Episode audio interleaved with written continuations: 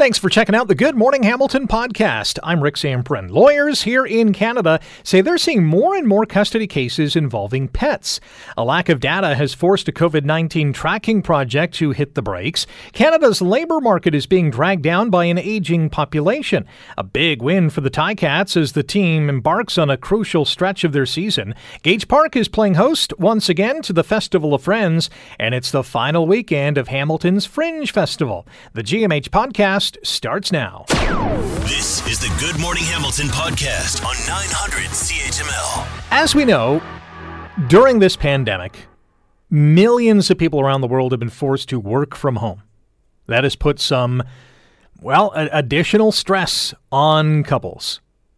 We've seen a rise in divorces. We've seen an increase in separations. We're seeing more and more custody battles involving children and possessions. And now we're hearing that lawyers in this country, and I'm sure it's the same in other nations around the world, have noticed a spike in custody cases involving pets. Little fluffy, little rusty, your cat, your dog, your fish, your bird, your reptile, your horses, even pot bellied pigs are being caught in the middle. What gives, and how can you avoid this situation? Jessica Bonnema is a family law lawyer at Siskinds LLP and joins us now on Good Morning Hamilton. Jessica, good morning. Welcome to the show. Good morning, Rick. Thanks for having me. Have you noticed an increase in custody battles involving pets? I absolutely have. I heard you earlier, and you're absolutely right. Uh, family law lawyers, I think across the province, are very busy right now with a post pandemic boom, and with that comes a boom in uh, issues that people are having with who is going to keep their pet. So, is a pet not considered uh, someone's property? So, a, cat, a pet is considered personal property um, in accordance with Ontario legislation, but courts will consider a number of factors when determining which person has a right to the pet. So, they do understand that sometimes you have to look at the pet's, the pet's best interests, like who is the pet more bonded to? Who brought the pet into the relationship? Um, the most significant, I think, is who paid for the pet. Um, who you know brings the dog or the cat to medical appointments, and the vet who can provide continued care, who has the right accommodations. You know, all of these factors play a part because you might move into a, an apartment that doesn't even allow pets.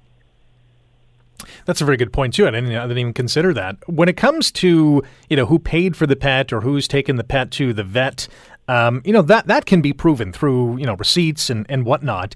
When it comes to you know who's best prepared or capable to take care of the pet, that might be tougher to prove, right?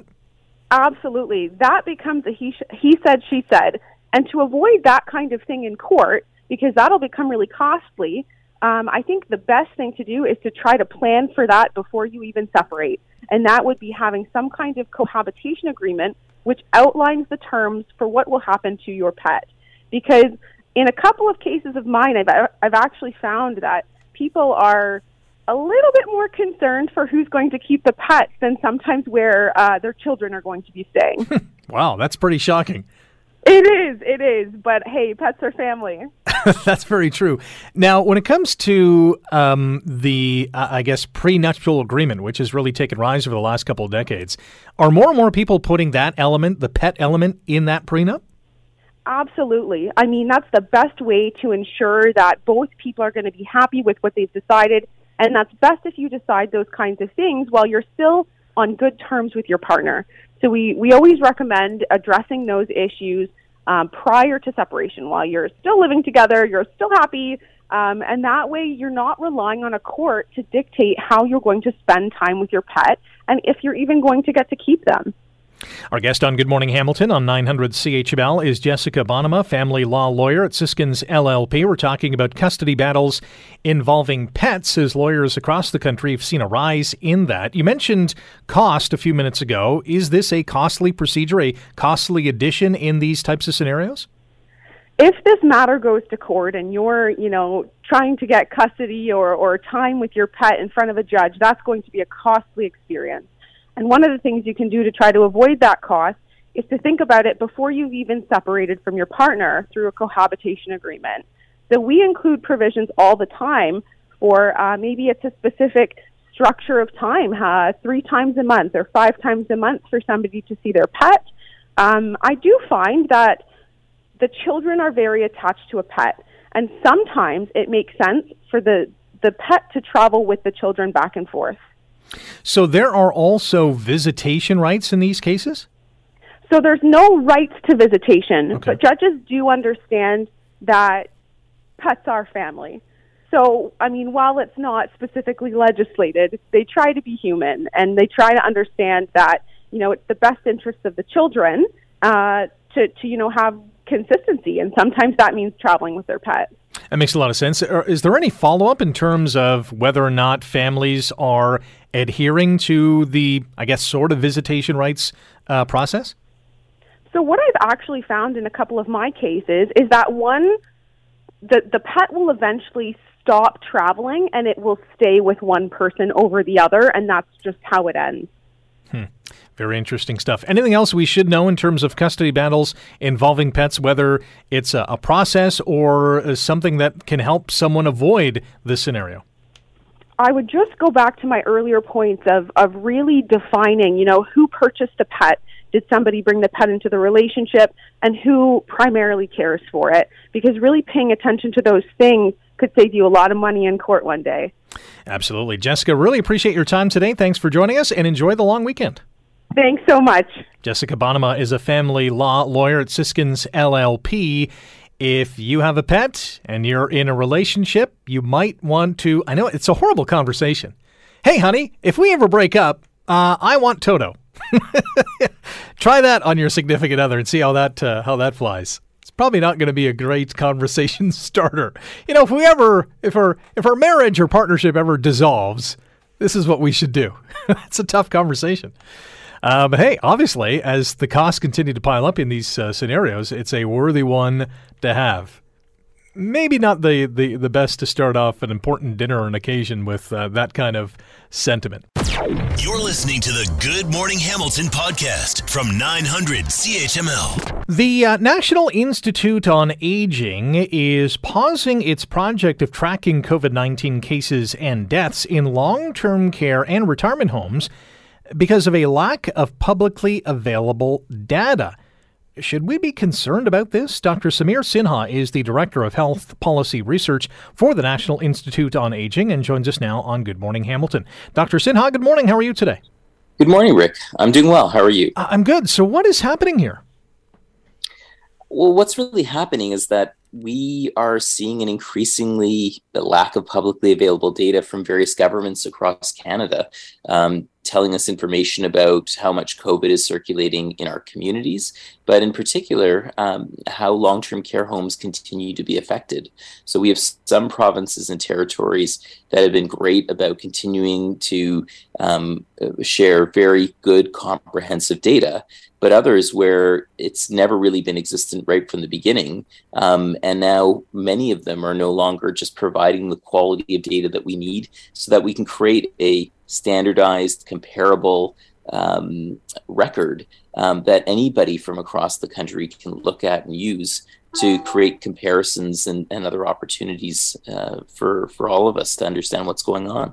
The tracker was obviously uh, vitally important throughout the pandemic. Uh, with its pause, what's going to be the impact? What's the fallout here? Well, the impact is that we we can no longer create an accurate record, and that means that I don't think anybody will really have a good, clear, accurate national record of what's happening. In fact, you know, why do I say that is that when, at the start of the pandemic, we realized that we need a record like this so that we can understand what's happening right across the country, um, how different provincial or territorial approaches are actually having an impact. How do we compare as a country against other countries? And so it was our data that actually became the basis of what our Canadian Institute for Health Information, what our Public Health Agency of Canada came to rely on to actually help answer these sorts of questions. Uh, and we were doing this completely on a voluntary effort. Um, incredible amount of hard work from volunteers and staff members who were literally spending, you know, their entire days combing through various records to try and put together an accurate uh, um, account of what was happening.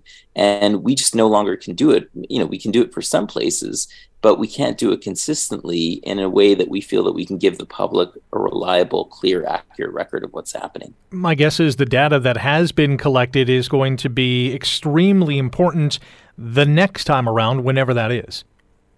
Absolutely. Like what we what we are doing is we've you know our website remains active. People have a clear and accurate record right up until July first of this year. Um, we'd love to keep going, but we just can't. Um, but we're hoping that uh, that you know when there's another pandemic, or even as this pandemic continues, we've demonstrated how you could do this, but the importance that we still need our provinces and territories to come together and come up with common definitions, common reporting standards, and an agreement that they will actually produce the sort of data in a in an equal way so that we can really have a good overall national and collective response. Our guest on Good Morning Hamilton on 900 CHML is Dr. Samir Sinha, Director of Health Policy Research for the National Institute on Aging. It is pausing its innovative tracking project that looked at cases uh, in long term care facilities, retirement homes, uh, and deaths uh, as well due to COVID 19. Because this is a pause, is there a chance for a restart? And if so, when could that happen? Yeah, it'll really depend, Rick. It, it just it really depends on if we actually see some sort of level of agreement or or an increased level of accountability. You know, right now um, we know we're in a seventh wave. We have um, you know close to 200 homes that are in outbreak again, close to 200 ca- 2,000 cases um, in our homes, and and just over 70 deaths. So we know what's happening in Ontario, but we don't really have a clear sense of what's happening elsewhere. But if we do see provinces make some sort of commitment um, so that we can start seeing more consistent, accurate data, we'd absolutely love to continue this work. But we also think that it shouldn't be a voluntary effort by a think tank. It should actually be something that one of our federally funded agencies like CIHI or PHAC are given the actual mandate to do something that's so vitally important uh, for us to help protect our most vulnerable people. Got about a minute left in this segment. I do want to ask you about the current uh, wave. Uh, BA5 is, is of great concern now. We have uh, fourth doses or second booster shots being offered. Uh, kids under five now being vaccinated. All the while, monkeypox is here as well. Uh, what's your sense of where we're going as we enter the fall? Yeah, well, we know that with the the fall coming up, we expect that there will probably be another wave because there is a bit of a seasonal element as it gets colder.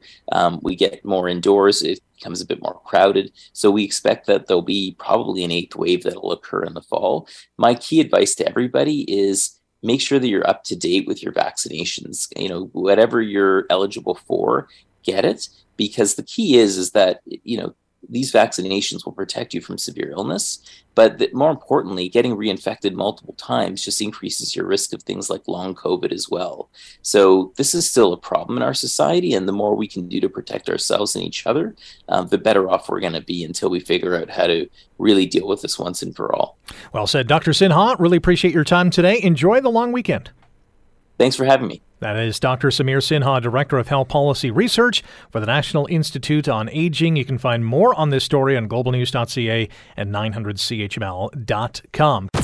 You're listening to the Good Morning Hamilton podcast from 900 CHML. There is a new study out that you will want to hear the details of, and we're talking about it now. It's from the Fraser Institute, and it shows that Canada's aging population is creating a drag on our country's labor market. The co author of that study, called An Aging Population The Demographic Drag on Canada's Labor Market, is Fraser Institute economist Tegan Hill. Tegan, good morning. How are you today?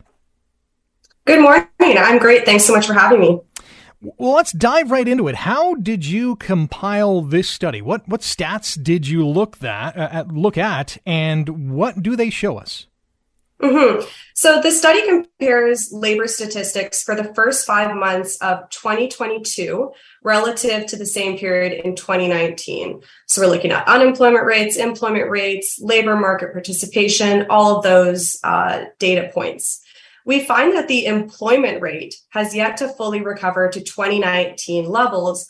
At the same time, of course, we know Canada is experiencing record job vacancies. What's interesting is that there were 1.1 million additional potential workers, so those aged 15 or above, compared to 2019. but only a little over half of those are actually employed in 2022. Now, did you expect to see this? Usually, with a study, you'll have a thesis on what you expect the numbers to show, or whatever the case is. Was was this was this the expectation going in? Well, the impetus was really that we were noticing some quirks with the labor market. Um, despite the fact that you know there's been headlines talking about our record low unemployment rates and that things look really good but of course, we know that um, not everything is sunshine and rainbows right now. There's a lot of difficulties. Uh, so, what we wanted to really look at the first thought was okay, we know that the aging population is going to, uh, has begun it and will put some pressure on the labor market. So, let's see if that's what's going on here. And what we found is that actually is the case. Um, seniors who have lower employment and labor market participation make up the vast majority of those potential workers that I spoke about. Um, and so that's creating a drag on the overall labor market recovery. And if their employment and participation rates stay as they are, that will continue to be a problem that compounds as our, our population continues to age. Tegan Hill is our guest here on Good Morning Hamilton on 900 CHML, an economist with the Fraser Institute and co author of the report on aging population, the demographic drag on Canada's labour markets. So, given what you were just telling us, is the low unemployment rate somewhat deceiving in terms of the uh, the health and the makeup of our labour force? Um, I would say that what can be challenging is that labor statistics are often more complicated than they first appear. So, yes, the unemployment and the employment rate can actually show different things. We've seen that since 2008, actually. Um, they're moving in uh, the same direction, which can be confusing. So, it is really important for Canadians to look a little bit closer at the data. Um, a really important insight that we find from this study is that the working age employment is actually at record highs and what that tells us is that we can't rely on those aged 15 to 64 to fill the labor market gap. Um, for full recovery, for businesses to be able to find workers, for the supply and goods and services to increase and help with inflation, we're going to need more workers over the age of 65. Now, as that age group, let's just take the, the 50 to 65 kind of age range, as they get older, how does that impact the labor market? Mm-hmm. So they have lower participation in the labor market, they have lower employment rates. Um, so that kind of creates a drag because we have a growing population, but a smaller share of those that are involved in the labor market. One thing that the government could do is reassess policies that may be impeding those workers from participating in the labor market. Um, so, for example, there are significant clawbacks in retirement income support programs like old age security. And those reduce payments uh, if seniors earn additional income in the labor market, which effectively imposes an additional tax on working that can discourage seniors who otherwise would engage in work from doing so. Um, so while the overall aging of the population is a challenge that the government can't directly stop, there are certainly policies that can help with its impact on the labor market. So, how do we get to an optimum labor market in terms of its health and progression and output? Well, a big thing is reevaluating those barriers that I spoke of. Um, there's a changing nature of work. We have the gig economy, part time work, work from home. Um, there's a desire of many older uh, individuals to keep working we have health improvements in health, increases in life expectancy, and the necessity of employers right now to address current and looming labor shortages. So, a big part is going to be looking and reevaluating at what might be impeding seniors from engaging in the labor market that otherwise may wish to. Um, I think there's also going to be a role to play for immigration and other policies like that. But it's really just reevaluating where we're at right now, given the aging population, and looking at some policies and levers that the government could pull uh, to see how we could get more uh, workers in the labor force. Tegan, really appreciate your time. This is a very interesting and fascinating topic that you guys have pounced upon, and I really appreciate your time today. Thank you so much for having me. You're listening to the Good Morning Hamilton podcast from 900 CHML. Big game at the Donut Box last night. Tiger Cats, Alouettes duking it out in what is for Hamilton uh, the first of six consecutive games against Eastern Division opponents. So last night, Hamilton, Montreal dropping the gloves. And you know, when we do this, it's good news for Hamilton. We love those cats, those tiger cats, the team with the spirit and fight. We'll crouch and snarl and bite and growl and win with all our might. We love those cats, those tiger cats, the team with the spirit and fight. For a whiskey, wee wee, and a ski wah and on to victory. That is Ticats superfan Robert. He actually sung that after the Ticats lost the Grey Cup um, back in December at Tim Hortons Field, and he was, I think at the time, you know, obviously miffed that the Cats didn't get the job done, but was happy that it was an entertaining game and that Hamilton finally had the Grey Cup back as a host city for the first time since '96.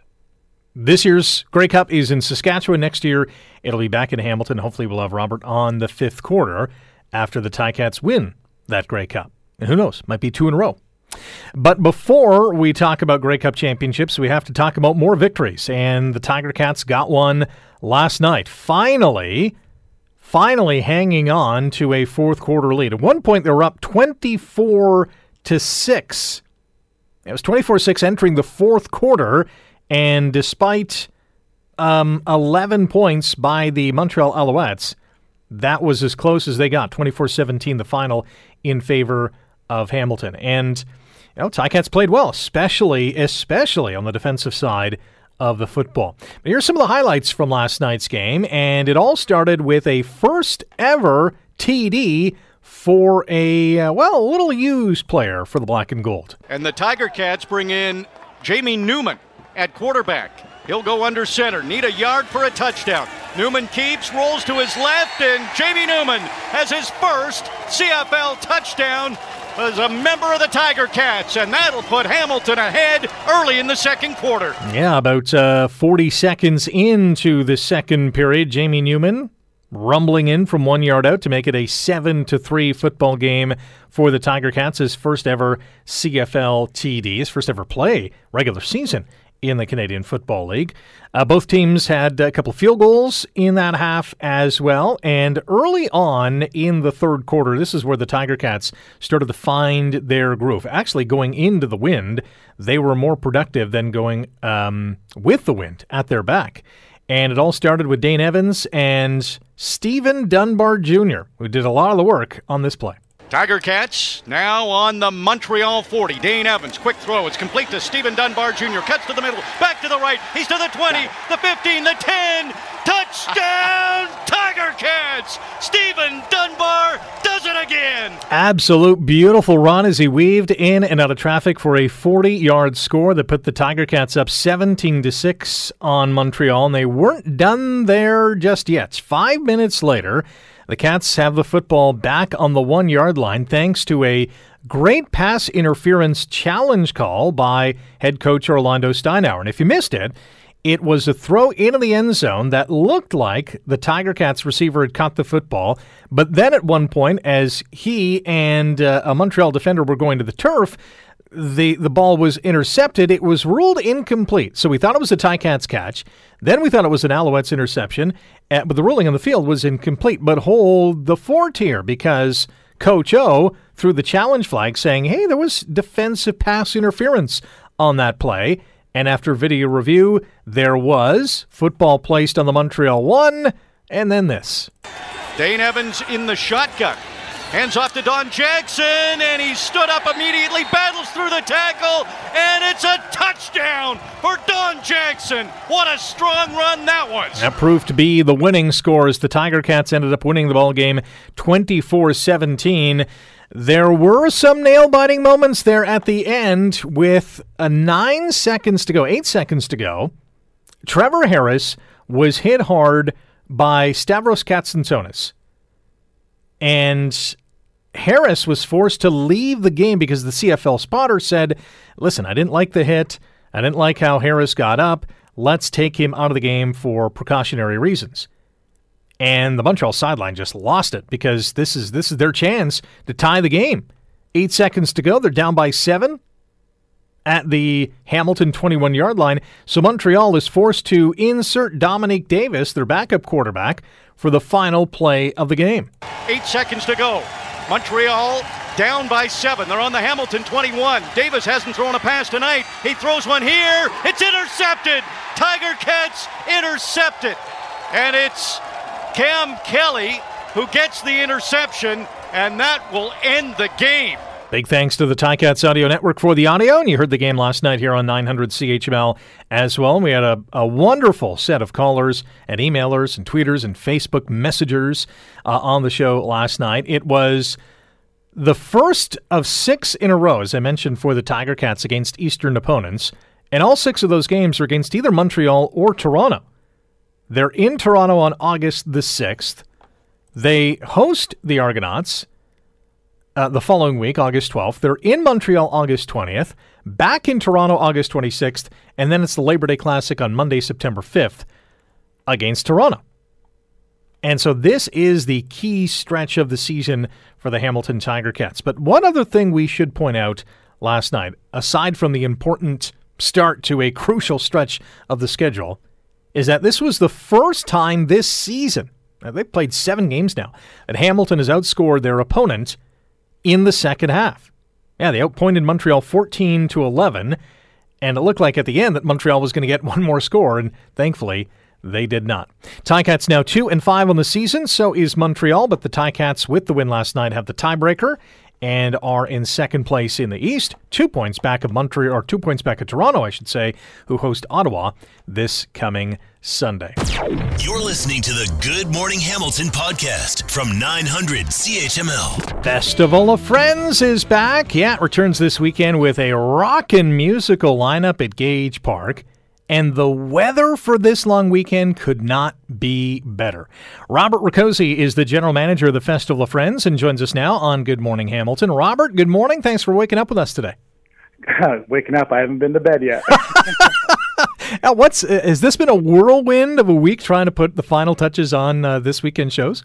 Absolutely, it is every year. But you know, I always joke about how we're like farmers; it's all about the weather, so everything's going smooth. Well, speaking of the weather, I mean, sunny and 27 to 29 during the day. Um, not too crazy hot at night, you know, 13, 15, 16 degrees.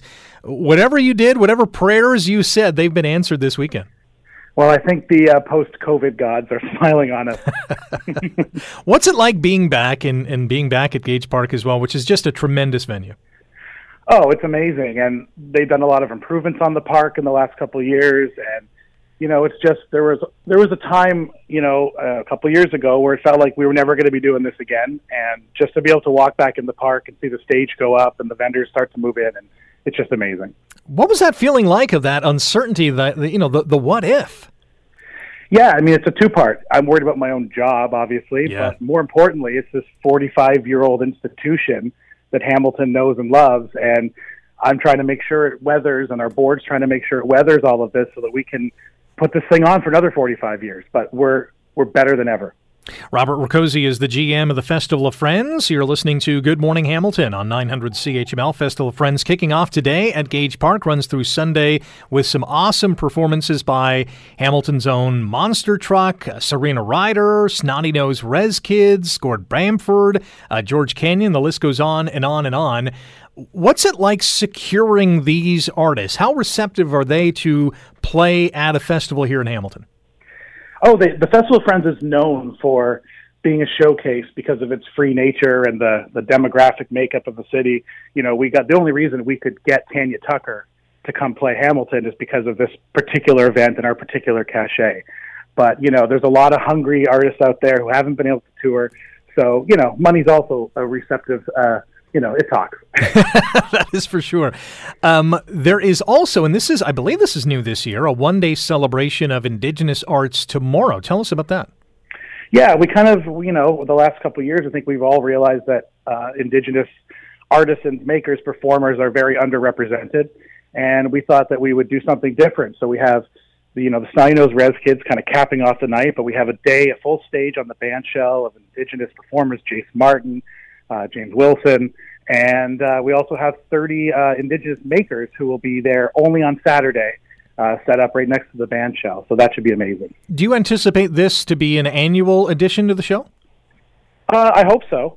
I think we can make a find a way to make it work. It'd be great. Yeah, it sounds exciting. Our if guest, people come down, we'd love to keep it going. yeah, for sure. Robert Rakosi is the GM of the Festival of Friends. It kicks off today at Gage Park, runs through Sunday. A free three-day rockin' musical lineup is on tap as well. What else is in store? Anything new in store for people to see and do?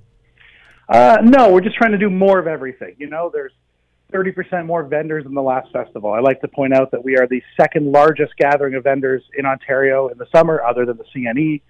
Uh, we've got a, an additional stage this year, uh, an acoustic stage, very much like a campfire stage, no no electrification, just a performer with his guitar or her guitar, and um, just sit in the woods and, and have a right by the fountain and uh, listen to some amazing folky, you know, more traditional festival music. How many people do you expect to attend the the weekend? Well, normally we do about 100,000, but our internet traffic's like 55% higher than it's ever been. So uh, Wow. more than that. All right, let's see it. Robert, appreciate the time. Best of luck with the Festival of Friends, and we'll talk to you down the road. I appreciate it. Thank you. You're listening to the Good Morning Hamilton podcast from 900 CHML. Hamilton Fringe Festival wraps up this weekend, but not before a few entertainers take the stage for a few more times, including our next guest. He's a singer songwriter, a writer performer, and the energy and voice behind Mine True Stories and Legends of the Porcupine Gold Rush. You can check it out now at the Hamilton Fringe Festival. Will Gillespie joins us on Good Morning Hamilton. Will, good morning. Welcome to the show. Oh, hi. Thanks for having me. Hey, tell us about this show, Mine True Stories and Legends of the Porcupine Gold Rush. What's it about? Oh, sure. Well, uh, I wrote uh, 12 new songs about uh, different characters from the uh, Porcupine Gold Rush. And so, what that is, is uh, a gold rush that happened right here in Ontario, up north in the Porcupine Camp, which is now the city of Timmins. And uh, that's uh, where I grew up. And so, I just uh, did some research and found uh, 12 different characters that I found fascinating and they had some interesting anecdotes about, and then turned those into songs, and then I turned those songs into a play, and that's what's uh, playing at the Westdale uh, this week. So, this is a true story. Oh yeah, it's a, it's a collection of true stories. Uh, yeah, because you know you hear a lot of stories about the gold rush in the Klondike or in California in 1849. Well, yeah, so here's another bit of uh, lesser known uh, Northern Ontario history, and that's still the main uh, industry up in Northern Ontario. So, yeah, How long did it take you to put all these stories together, write these songs, and get this show um, to, to be what it is right now? Oh well, I think I started the process of last summer, so about about a year. Wow.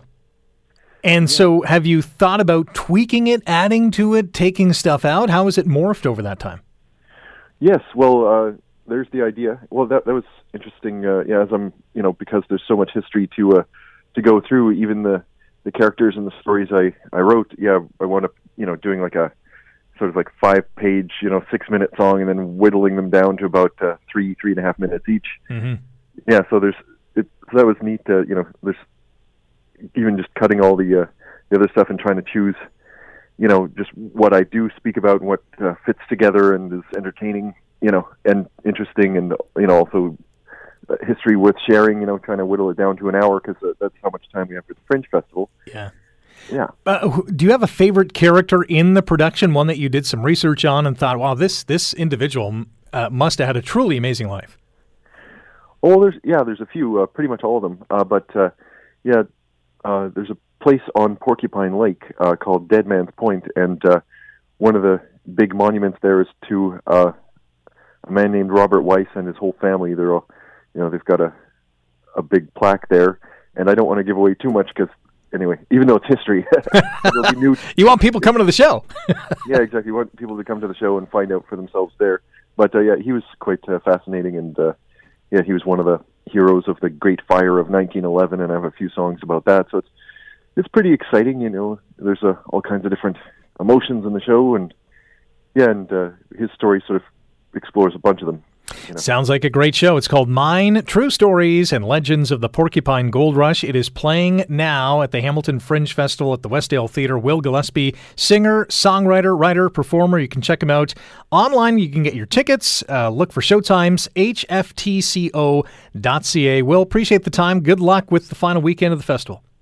Well, thank you very much. Thanks for listening to the Good Morning Hamilton podcast. You can listen to the show live weekday mornings from 5:30 to 9 on 900 CHML and online at 900CHML.com. The Good Morning Hamilton podcast is available on Apple Podcast, Google Podcast, and wherever you get your favorite podcast. I'm Rick Zamperin. Thanks again for listening, and don't forget to subscribe to the podcast. It's free, so you never miss an episode, and make sure you rate and review.